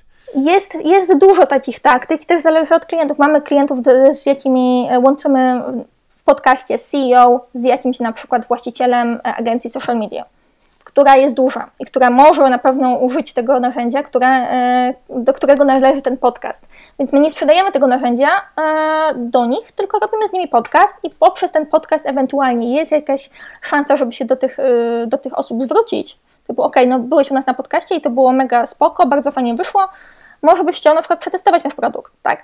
Więc jest, jest dużo takich, y, takich małych haczyków, które gdzieś tam można znaleźć i, e, i wykorzystać potem wiem, do, do sprzedaży, do promocji swojego sasu, ale to jest wszystko bardzo indywidualizowane. To, co mówiłeś w tym Excelu, na pewno nie wiem, dla Twojej wewnętrznej bazy tak, ale kopiuj wklej i wiesz, UDW w nie, Gmailu, nie, nie, to, nie, to, to nie działa. działa. Tak, tylko to jest y, u mnie, u mnie na przykład, nie wiem, jeśli chodzi o Forbesa, to było kilka miesięcy podchodów. E, ja osobę z Forbesa gdzieś tam followowałam, e, wysyłałam jakieś insighty do, do artykułu, pisałam no, bardzo fajny artykuł, w sumie bardzo mi się podobało, jak, jak to i to opisałeś. Nic nie było tam, wiesz, spodlizywania się, tylko bardziej takie, takie sensowne, e, sensowne wzmianki. No i teraz mamy bardzo taką, bardzo fajną relację z tym editorem z Forbesa na tyle fajną, że na przykład mówi, o nie, ty jesteś jakby taka fajna i komunikatywna, że ja ci teraz połączę w sumie z moim kumplem z Entrepreneur, tak? No ja no teraz za chwilę będę miała, nie wiem, wejście do Entrepreneur. I nie robię tego tylko, no to tak brzmi trochę jakbym, okej, okay, no podlizuję się przez kilka miesięcy i mam wejście do tego, ale, ale ja też im trochę pomagam, nie wiem, gdzieś ja im jakiś backlink y, załatwię, nie wiem, do jakiegoś ich projektu po godzinach. Więc jest, jest dużo takich, tak jak mówiłam, tych naczyń, naczyń połączonych. Mm, plus są też takie agregatory, jeżeli nie chcecie się bawić totalnie w relacje i no nie wiem, zależy Wam na kilku wzmiankach zagranicznych, nie macie czasu na budowanie swojej sieci, no to jest taki, e, taka stronka, która się nazywa Haro, Help a Reporter Out. I tam są jakby z, z tej oto stronki są wysyłane takie pitche e, dziennikarzy, którzy potrzebują na przykład wypowiedzi do danego artykułu.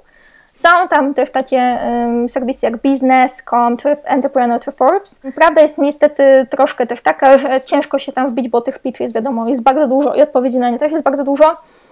Ale można próbować. To jest za darmo, to przychodzi na maila trzy razy dziennie i można na to odpowiedzieć sobie na, yy, od, razu, od razu z maila. To, co polecam, jeżeli będziecie tego to testować, to właściwie odpowiedzieć minutę po tym, jak tego maila dostaniecie. Bo potem e, w skrzynki dziennikarzy kiedyś widziałam screena, ktoś dostał ponad tysiąc odpowiedzi na, na swój pitch, więc no, dochodzi, dochodzi tam losowość, więc im, im wcześniej, tym lepiej. Jeszcze wpadło mi jedno pytanie odnośnie kontentu, o którym rozmawialiśmy. E, czy te treści kontentowe, bo z tego co ja wiem, to najlepiej po prostu zobaczyć sobie na konkurencję. Konkurencja w danym temacie napisała takiego i takiego posta. I napisać jeszcze lepszego posta, jeszcze dłuższego posta na, na bardzo, podobny, bardzo podobny temat i wtedy jakby algorytmy googlowskie lubią długie artykuły.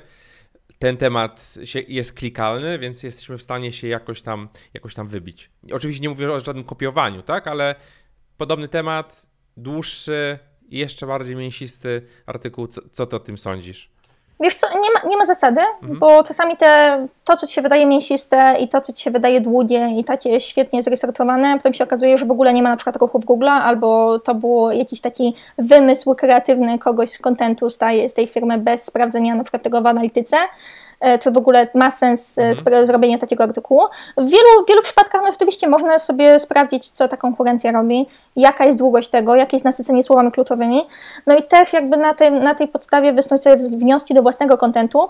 Mm, to, co ja bym na pewno doradziła, to nie, nie followowanie tak bardzo mm, blisko zaleceń też SEO. Jakby SEO się musi zgadzać. Ja jestem z tego, ale e, zbyt, zbyt duża optymalizacja, e, wciskanie słów kluczowych tam, gdzie one nie pasują, tam, gdzie one nie brzmią.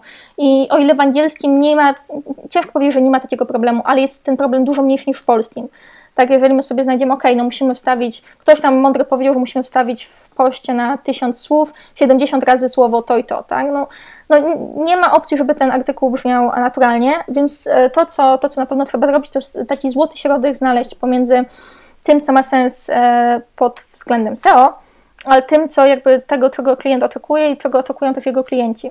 Na koniec. Ten, każdy, każdy plan, jakby blok blog post, y, jakąkolwiek formę komunikacji robimy, content, czy nawet czasami, nie wiem, te sneak peeki y, na LinkedInie, o których mówiłam, czy jakiś mailing, to ma jakby dowieść wartość klientowi i, no i odpowiedzieć na jego pytania tak, tak często i tak precyzyjnie, jak się da, więc na, to, na tym się trzeba jakby skupiać. SEO jest, jest super istotne. SEO można jakby optymalizować, optymalizować cały czas, no ale jeśli chodzi o rozwiązanie problemu klienta, to nie będzie tak, że wypuścimy blog post i będziemy optymalizować pod kątem jego problemu przez kolejne tam ileś miesięcy. No nie, no on musi być, on musi ten problem jakby rozwiązać tak precyzyjnie, jak się da. Co myślisz o kontencie wideo? Robicie dla klientów też ich nie wiem, YouTube, czy, czy, czy w ogóle? Nie, nie, nie, nie. W ogóle, w ogóle jakby, jeśli chodzi o sociale, robimy czasami tylko jest tam Facebook, bardzo rzadko jest Instagram dla tych sasowych. Mm, bardziej jest to właśnie Quora, te agregatory content, mhm. content PR. Jeśli o content wideo, y, wideo nie robimy, ze względu na to, że jeżeli ktoś już na content wideo z naszych klientów decyduje,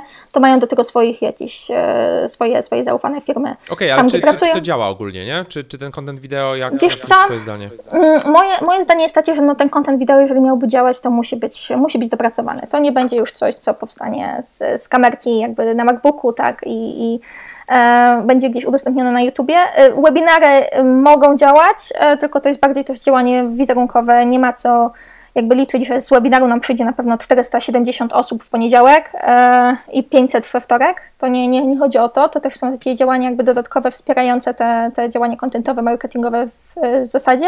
Jeśli chodzi o wideo, no to na pewno to, to jest ciężko powiedzieć, że to jest takie interaktywne wideo, mhm. jest takie live, ale explainer videos dla SASów czyli, czyli filmy um, objaśniające w minutę, w dwie minuty, jak ten SAS działa, często animowane. Więc to jest coś, co, co wiele z naszych SASów jakby chce zrobić, albo już ma, albo chce poprawić to, co już miało zrobione jakiś tam czas temu, bo zmieniły się na przykład funkcje. Mm, w narzędziu i które warto pokazać. Więc takiego typu content, e, content na pewno. E, mamy też jednego klienta, który robi sobie regularnie sam live ze sobą, opowiadając o swoim, o swoim biznesie. I, no i u niego to jakby działa, tylko że on to mówi w, w, swoim, w swoim języku ojczystym, nie po angielsku. Także no to też jest jakieś takie zmniejszenie troszkę zasięgu. No ale jeżeli to jest dla nich y, wygodniejsze, no to nie będziemy oczywiście tego, tego negować albo zmuszać kogoś do, do mówienia po angielsku, bo to też jest, e, to też nie jest takie łatwe, jak nie jest to twój język. Y, okej, okay, a mamy jeszcze coś takiego jak PR, nie? Czyli takie działanie PR-owe, publikacje w różnych mediach, w, w takim już konkretnym języku formalnym, tak? E, jak to, jak to w PR jak to w PR działa, to w ogóle w SASach ma, ma, swój, ma swoje miejsce w, w tym marketingu? Wiesz co, bardziej to, bardziej to zastępujemy recenzjami na przykład mhm. narzędzi, czyli przygotowujemy razem z jakąś redakcją albo uzgadniamy, że oni zrobią e, recenzję tego narzędzia Albo właśnie takie wzmianki w toolboxach na przykład. Y, totalnie szyję w tym momencie, ale 7, 7 świetnych tooli na 2021, tak? I tam powiedzmy znalazłby się nasz klient. Czyli zestawienia, nie wiem, najlepsze oprogramowanie do, y, do Team Collaboration na 2021. I tam jest, nie wiem, na przykład 10, 10 zestawień. Więc to tak, ale y, też same takie wzmianki dedykowane i mówię na przykład o takim Forbesie, nie mówię o takich lokalnych, lokalnych mediach, no to są albo niemożliwe ze względu na kalendarz edytorski, no albo, albo bardzo, bardzo mocno płatne. Mhm. Wiem, że chyba 2018 jeden z naszych chyba klientów zapłacił za wzmiankę w Entrepreneur, czy nawet za artykuł w Entrepreneur ponad 10 tysięcy dolarów.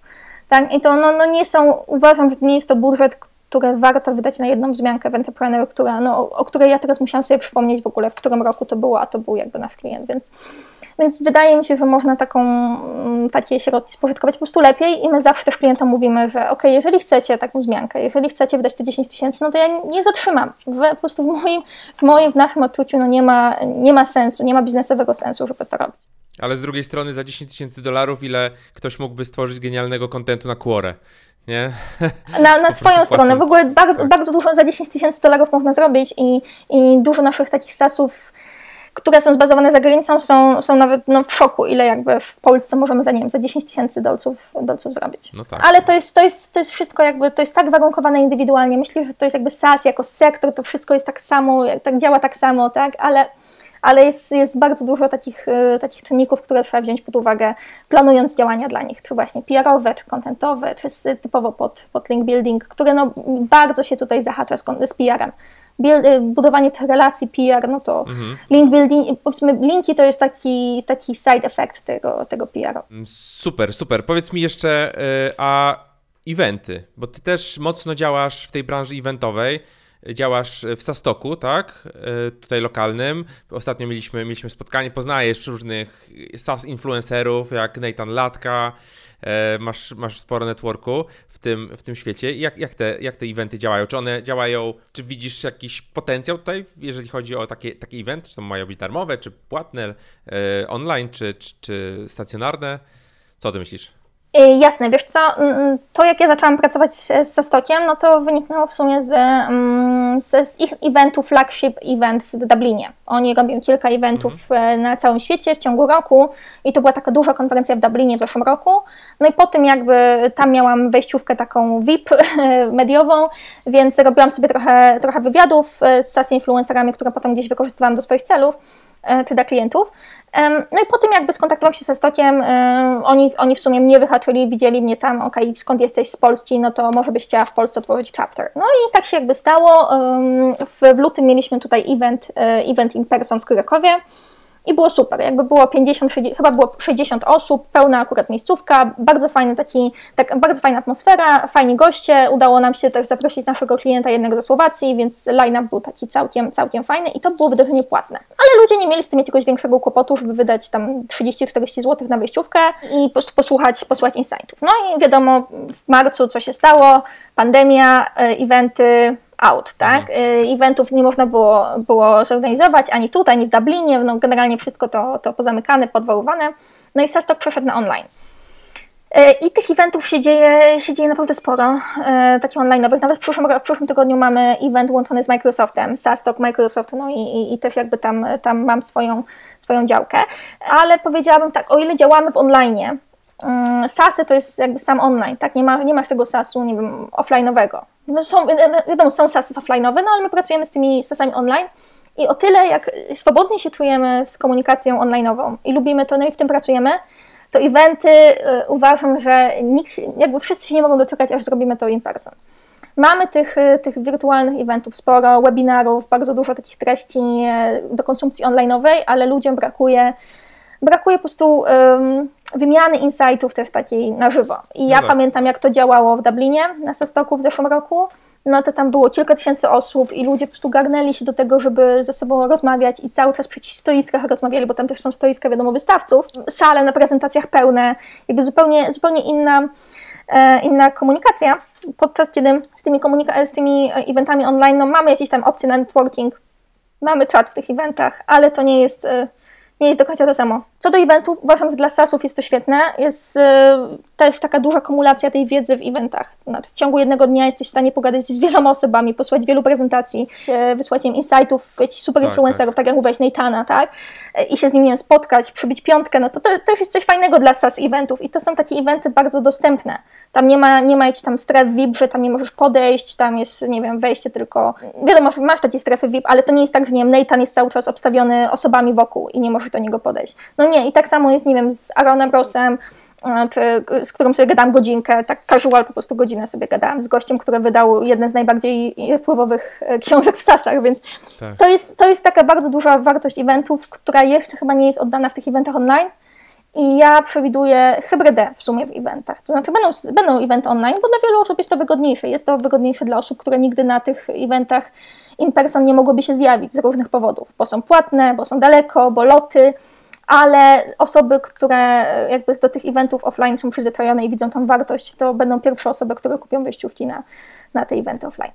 No właśnie, ja widzę tej wiedzy, czy to SaaS, czy w ogóle z różnych dziedzin w internecie no jest taki ogrom, że można całe życie spędzić i po prostu chłonąć tą wiedzę, e, ale jednak budowanie tych relacji na żywo, właśnie na takich konferencjach, gdzie ludzie z jednej branży z podobnym mindsetem się spotykają i mogą zbudować faktycznie te długotrwałe właśnie relacje, znajomości, partnerstwa, no to to jest coś, co nie do, nie do przecenienia, nie? Ten kontakt, kontakt taki jeden na jeden, właśnie pogadanie sobie founder z founderem, czy, czy, czy osoba, osoba z branży z osobą z branży, e, więc mam nadzieję, że to wróci już wkrótce właśnie takie, takie eventy. Może nawet, może nawet zrobimy jakiś w Polsce taki event sasowy, można, można, można pogadać, coś wymyślić, jakiś taki lokalny ten. Mam takie pytanie, e, jesteś masz tak dużo wiedzy o jakby budowie społeczności dla SaaSów, marketingu, tak pozyskiwania klientów. Nie myślałaś o tym, żeby wykorzystać te umiejętności w jakimś swoim produkcie, to znaczy zbudować zespół super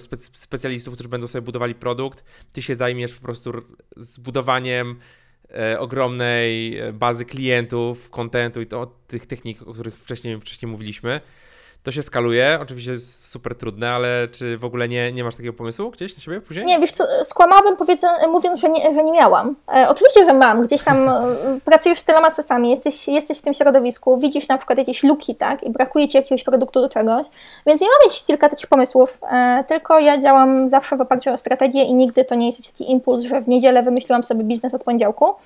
Więc, więc być może za kilka lat y, się, się, spotkamy w kolejnym odcinku tego Twojego podcastu. Mm, I po powiem Ci, po, po, angielsku i powiem Ci o swoim produkcie, ale na ten moment, na ten moment jakby skupiam się na tym, żeby dobrze zorganizować u siebie y, taką machinę i, i żeby to działało jeszcze lepiej niż działa. Ale tak, mam swoje, mam swoje plany, mam swój plan na jakiś taki biznes poza, e, poza zupełnie sasami, e, żeby, żeby się trochę oderwać od tego, od tego jakby środowiska. Zobaczymy, co z tego wyjdzie. Ka w ogóle poza... gdzieś. No. Nie, wiesz co, wiesz co, e, może Cię zaskoczę, może nie. Bardzo mocno siedzę w piwach kraftowych. O. Więc e, w tym, w tym roku udało się uważać własne. Brawo. E, takich domowych warunkach, więc, więc może w ten sposób. Ja również w temacie siedzę, więc Tak, o, no to widzisz, no to mogliśmy, mogliśmy wiesz, ten podcast zrobić wieczorem i, i tasting zrobić z podcastem.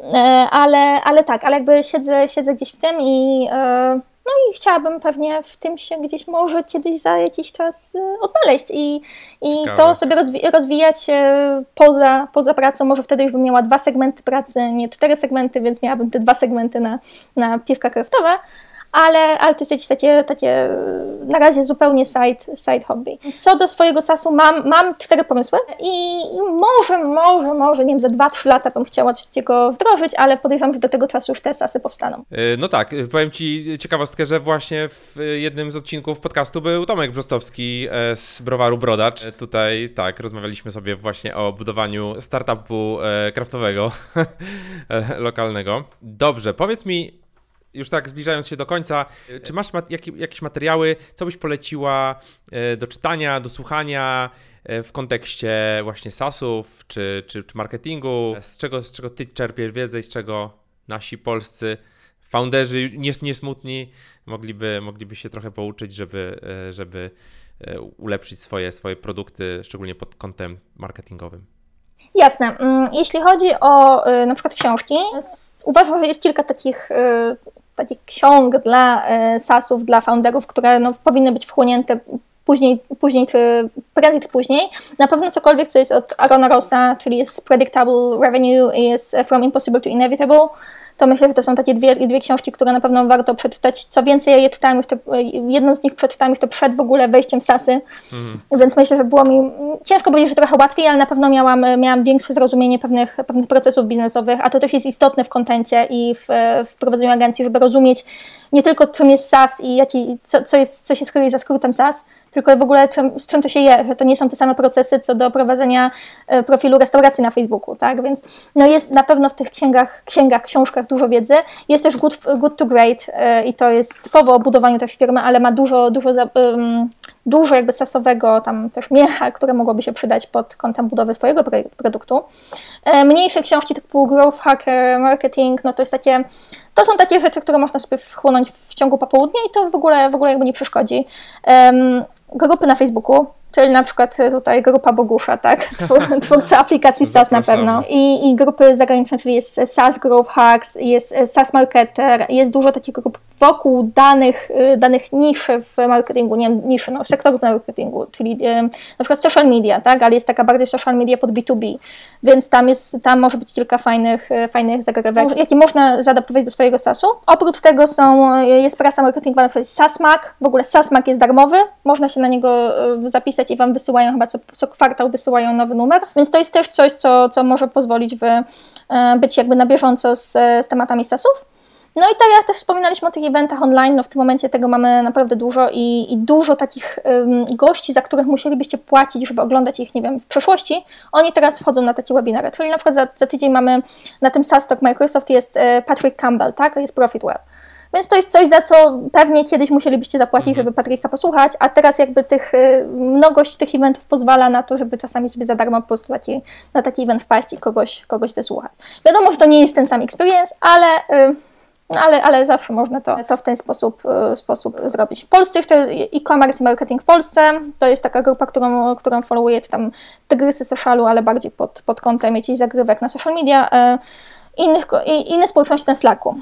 Społeczność Online Geniuses na Slacku. To jest społeczność, do której trzeba się gdzieś tam zapisać kilka miesięcy, czekać na, na e, potwierdzenie. Hmm. Jest e, Big SEO, tak samo też są bardzo fajne takie zagrywki, bardziej link buildingowe, bardziej SEOwe. No i, i jakby jest kilka takich mniejszych communities, e, gdzie, gdzie czasami się udzielam, ale to są miejsca, w których jestem jakby gdzieś codziennie. E, miałaś styczność e, z tą społecznością Saster? Bo jedna z takich największych w ogóle, w ogóle na świecie. Miałam, ale ja jestem jakby jestem team Sastok, a to jest trochę... A, to jest... Rozumiem. Nie mówię konflikt interesów, oczywiście znam, znam, znam, śledzą i też mają swoją społeczność na, na kłorze e, Sastro, więc, e, więc jakby jestem gdzieś tam w temacie, ale ale wiadomo, Team. Tak, tak, to jest Aha, okej, okay, okej. Okay. no dobra, powiedz mi, czy tak na koniec miałabyś, co chciałabyś przekazać polskim founderom, którzy chcą jeszcze lepiej dostarczać swoje produkty, czy pokazywać swoje produkty y, odbiorcom, tak, żeby im, żeby im de facto pomóc? Testujcie, e, testujcie e, jak najwięcej, e, testujcie nowe kanały komunikacji, siedźcie na tych grupkach, starajcie się wyegzekwować od siebie, nie wiem, godzinę, dwie godziny tygodniowo, żeby, żeby pewne rzeczy potestować, o pewnych rzeczach poczytać. Nie bójcie się testować, bo są takie rzeczy, które brzmią przerażająco i jakbyście, nie wiem, potrzebowali milionów y, dolców, żeby to, to zrobić, a tak nie jest. Na pewno nie warto się dać, osiąść na laurach, bo to trzeba o tym jakby cały czas czytać, są aktualizacje, są pewne nowe rzeczy, które warto przetestować. Jest, jest sporo rzeczy, które nie wymaga y, budżetu samego w sobie, tylko bardziej czasu na testowanie, więc y, się, się nie, bójcie, nie bójcie tego robić. Nie bójcie się nawet, nie wiem, w okresie walidacji waszego pomysłu iść na, na, taki, na takie portale jak AppSumo i nawet na AppSumo parę, y, parę dolarów zarobić na rozwój produktu dalszy, mimo tego, że nie AppSumo bierze kilkadziesiąt procent od każdej transakcji, więc AppSumo, AppSumo nie gryzie i myślę, że też można, można się tym zainteresować e, w pewnym etapie rozwoju projektu i produktu. No ale Polacy, tak jak mówiłam, Polacy mają, polscy founderzy mają tę taką świetną żyłkę do kombinowania, do testowania, mhm. oni się jakby nie boją, więc, więc tutaj, jest, tutaj jestem bardzo, bardzo optymistycznie nastawiona. Plus jest coraz więcej SASów, coraz więcej takich SASów, które są e, coraz bardziej znane za granicą z Polski, więc, więc no tutaj, tutaj już jakby mamy przetarte szlaki. No i mam nadzieję, że coraz więcej SASów i coraz więcej też kobiet w SASach będziemy mhm. widzieć. E, to jest, to jest, to jest na pewno, na pewno bardzo fajna, bardzo przyjazna, bardzo otwarta branża. Nawet na kwestie jakiejś tam konstruktywnej krytyki, jakiś feedback, to naprawdę uwielbiam, uwielbiam SAS też, e, branżę SAS też za to, że nie ma jakiejś tam dyskryminacji ze względu na to, skąd jesteś, jakiej jesteś płci, ile masz lat. Tutaj są wszyscy po to, żeby się tym feedbackiem wymieniać e, i, i sobie pomagać. I tu dlatego tak świetnie się z tym pracuje, buduje network, no i w sumie wspólnie jako branża rozwija. Gdzie można Cię znaleźć e, w internecie, jak ktoś by się chciał skontaktować? Przepustowości już, już nie macie, ale może ktoś za rok słucha, za dwa lata, nie wiadomo co wtedy. Zaw ja jestem zawsze, y, zawsze za tym, żeby. Ja, za, jak ktoś do mnie napisze, to ja zawsze pomogę. E, może nie powinnam tego mówić, ale, ale mam maile od jakichś tam to ja zaraz napiszę. A, no, no to świetnie, świetnie. Ja już i tak mam milion maili pewnie teraz. Nie, no spokojnie. Nie, spokojnie. Jakby, gdzie mnie znaleźć? LinkedIn, na moim LinkedInie, jeśli chodzi o kwestie zawodowe, na Facebooku w sumie zawodowo tak samo. E, jest też e, jakby mail kingabrainybiz.pl albo przez stronkę brainyb.es, czyli jest brainybiz z kropką między dwoma e. Wszystkie linki w razie czego znajdziecie w notatkach do tego, do tego odcinka o których mówiliśmy, o to, to, to Kinga właśnie teraz mówiła, gdzie ją można znaleźć. Kingo, dziękuję Ci za fascynującą rozmowę. Mam nadzieję, że pomogła wielu osobom, trochę otworzyła im klapki takie w głowie, szczególnie pod kątem tych, tych relacji, pod kątem kłory, która jest też chyba jeszcze niedoceniona, szczególnie przez, przez polskich ludzi tutaj lo, lokalnie. Także dziękuję Ci serdecznie za rozmowę i może, może do, do usłyszenia w jednym z kolejnych odcinków, jak już będziesz miała ten produkt za rok, dwa, trzy. Zobaczymy co z tego Jasne. wyjdzie. Także pewnie, dzięki pewnie. i do usłyszenia. Ja dziękuję, ja dziękuję pięknie, dziękuję za też długą, fascynującą rozmowę i, i mam nadzieję, że do usłyszenia.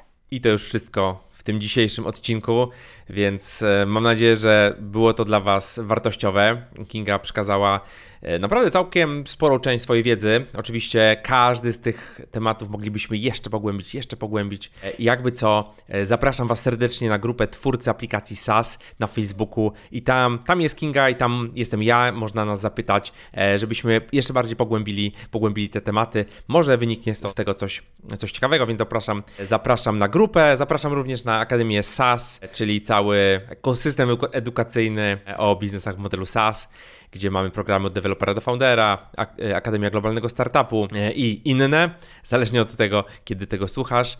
E, tam można się dowiedzieć więcej, można się zapisać na darmowe mailingi odnośnie SaaSów. No i to tyle w dzisiejszym odcinku i mam nadzieję, że widzimy się, słyszymy się już w kolejnym.